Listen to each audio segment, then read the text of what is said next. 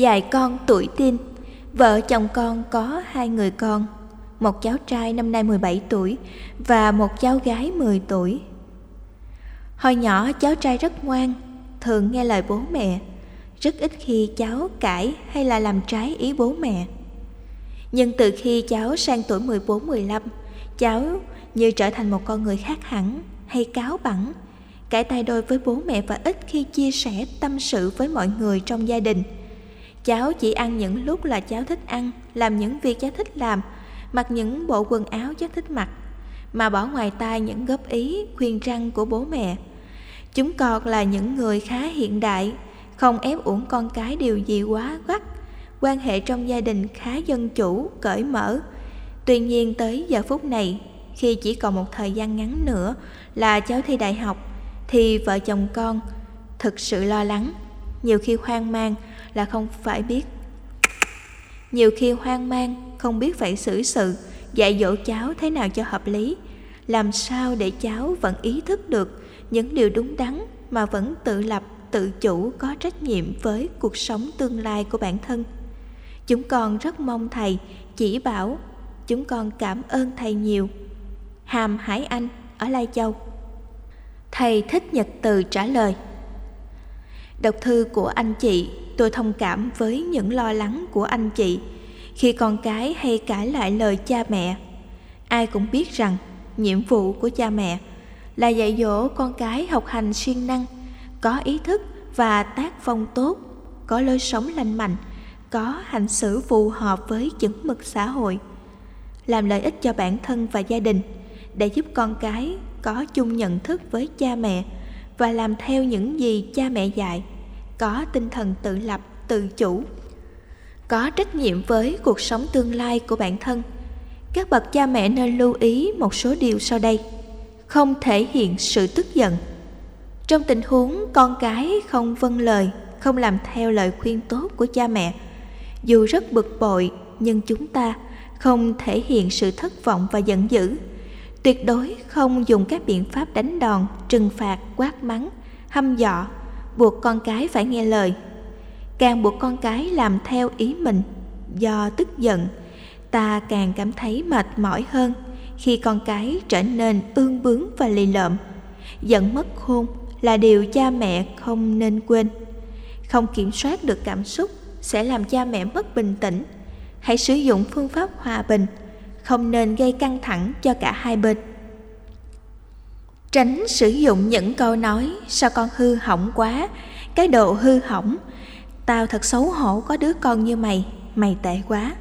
Cần tìm ngôn ngữ mô tả nhẹ nhàng, lịch sự để con cái nhận ra vấn đề, biết khen tặng, khích lệ, cổ vũ động viên để con cái tăng cường sự tự tin, lạc quan, năng động, yêu đời trong các tình huống còn không vâng lời cha mẹ nên tập hít thở thiền, không tức giận, điềm tĩnh, nhẹ nhàng, nhờ đó dễ hiểu và cảm thông với con hơn.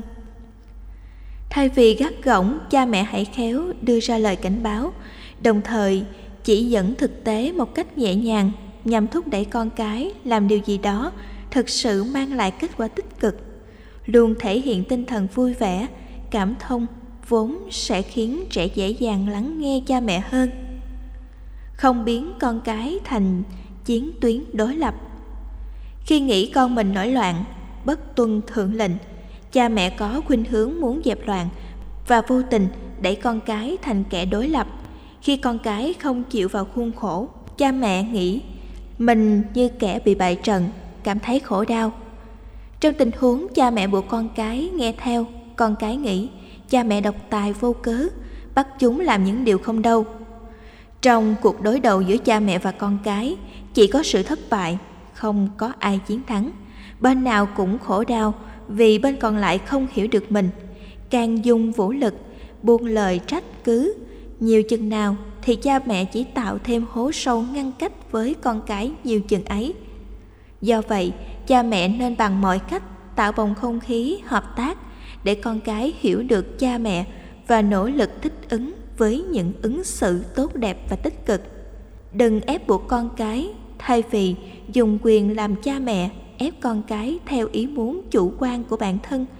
Các bậc cha mẹ nên giúp các cháu hiểu và phân biệt đâu là tốt, xấu, đúng, sai, tích cực, tiêu cực. Khéo hướng dẫn như người chỉ đường, chứ không đi thế con đường, hoặc là ép người đi trên con đường. Đang khi người đi đường chưa hiểu được giá trị của sự đến đích. Khéo giải thích mọi điều sẽ giúp con cái sẵn lòng hợp tác. Cha mẹ càng hăm dọa, chỉ làm cho con cái trở nên bướng bỉnh hơn. Thay vì ép uổng con cái làm những việc chúng không đam mê hay ưa thích, làm cha mẹ ta nên hướng dẫn, làm cha mẹ ta nên hướng dẫn nhằm giúp đỡ con cái phát huy khả năng và trí sáng tạo về các lĩnh vực sở trường và yêu thích. Không biết được tiềm năng và khả năng của con cái càng ép uổng, càng làm cho con cái khổ đau. Cha mẹ nên tham khảo ý kiến của con cái khi cần thiết. Thậm chí có trường hợp nên khéo thương lượng với con cái để con cái ủng hộ và làm theo lời khuyên đúng của cha mẹ. Không quản con như tù nhân. Nếu việc trao cho con cái quá nhiều tự do theo kiểu buông lỏng con cái, không có thời gian quan tâm đến con cái là một sự thiếu sót của cha mẹ, dẫn đến thói hư tật xấu và lối sống tiêu cực, thì quản lý con cái quá chặt sẽ làm chúng nghĩ rằng chúng đang bị cha mẹ cầm tù. Từ đó, dẫn đến thái độ kháng cự cha mẹ. Tuổi trẻ ngày càng thích tự do, thoải mái, tự chủ hơn. Môi trường sống đối tượng giao lưu, sách báo cần đọc, chương trình tv cần xem là những điều mà bậc cha mẹ quan tâm, định hướng cho con cái chọn lựa để con cái miễn nhiễm những điều xấu cái bất toàn, sự tiêu cực trong cuộc sống. Xóa khoảng cách giữa hai thế hệ. Con cái thời a còng tiếp xúc với phương tiện truyền thông nhiều, hiểu biết và đa cảm hơn. Do đó, cha mẹ giúp con cái tin tưởng và khai thác các tiềm năng, làm chủ cuộc sống bằng cách là sáng tạo và khám phá. Cha mẹ nên dành nhiều thời gian nhiều hơn để hiểu con cái mình, như nghe nhạc, chúng thích, xem chương trình tv chúng đam mê đọc sách báo tuổi mới lớn, xem các lóc tuổi trẻ. Cha mẹ dần sẽ hiểu được sự khác biệt giữa chúng và ta. Nhờ đó, những cái chẳng thể hiểu nổi và phức tạp của tuổi teen sẽ được cha mẹ hiểu và thông cảm. Do đó, cha mẹ hãy dành quỹ thời gian cần thiết mỗi ngày để nô đùa và trò chuyện với ấy, rút ngắn khoảng cách tâm lý giữa hai thế hệ. Bằng cách, cha mẹ có thể tăng cường sự cảm thông thế hệ không còn chênh lệch trong ứng xử con cái. Ngoài ra, thể hiện sự yêu thương đối với con cái là điều không thể thiếu. Cách đơn giản nhất thể hiện sự thương yêu con cái là nói lời thương yêu và sự chăm sóc. Bằng cách nói khéo, cha mẹ khẳng định với con cái rằng thông điệp ba má rất thương con hay con đáng yêu của bố mẹ chính là tình thương đích thực của cha mẹ dành cho chúng.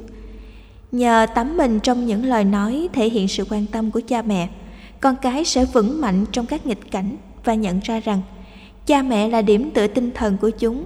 Nhờ đó, chúng vâng lời cha mẹ dạy hơn. Sau khi vợ chồng chị đã nỗ lực hết cách làm những điều cần làm mà con cái vẫn không nghe lời, thì anh chị nên nghĩ rằng con cái anh chị là người có tính cá biệt, không nên khổ theo con cái.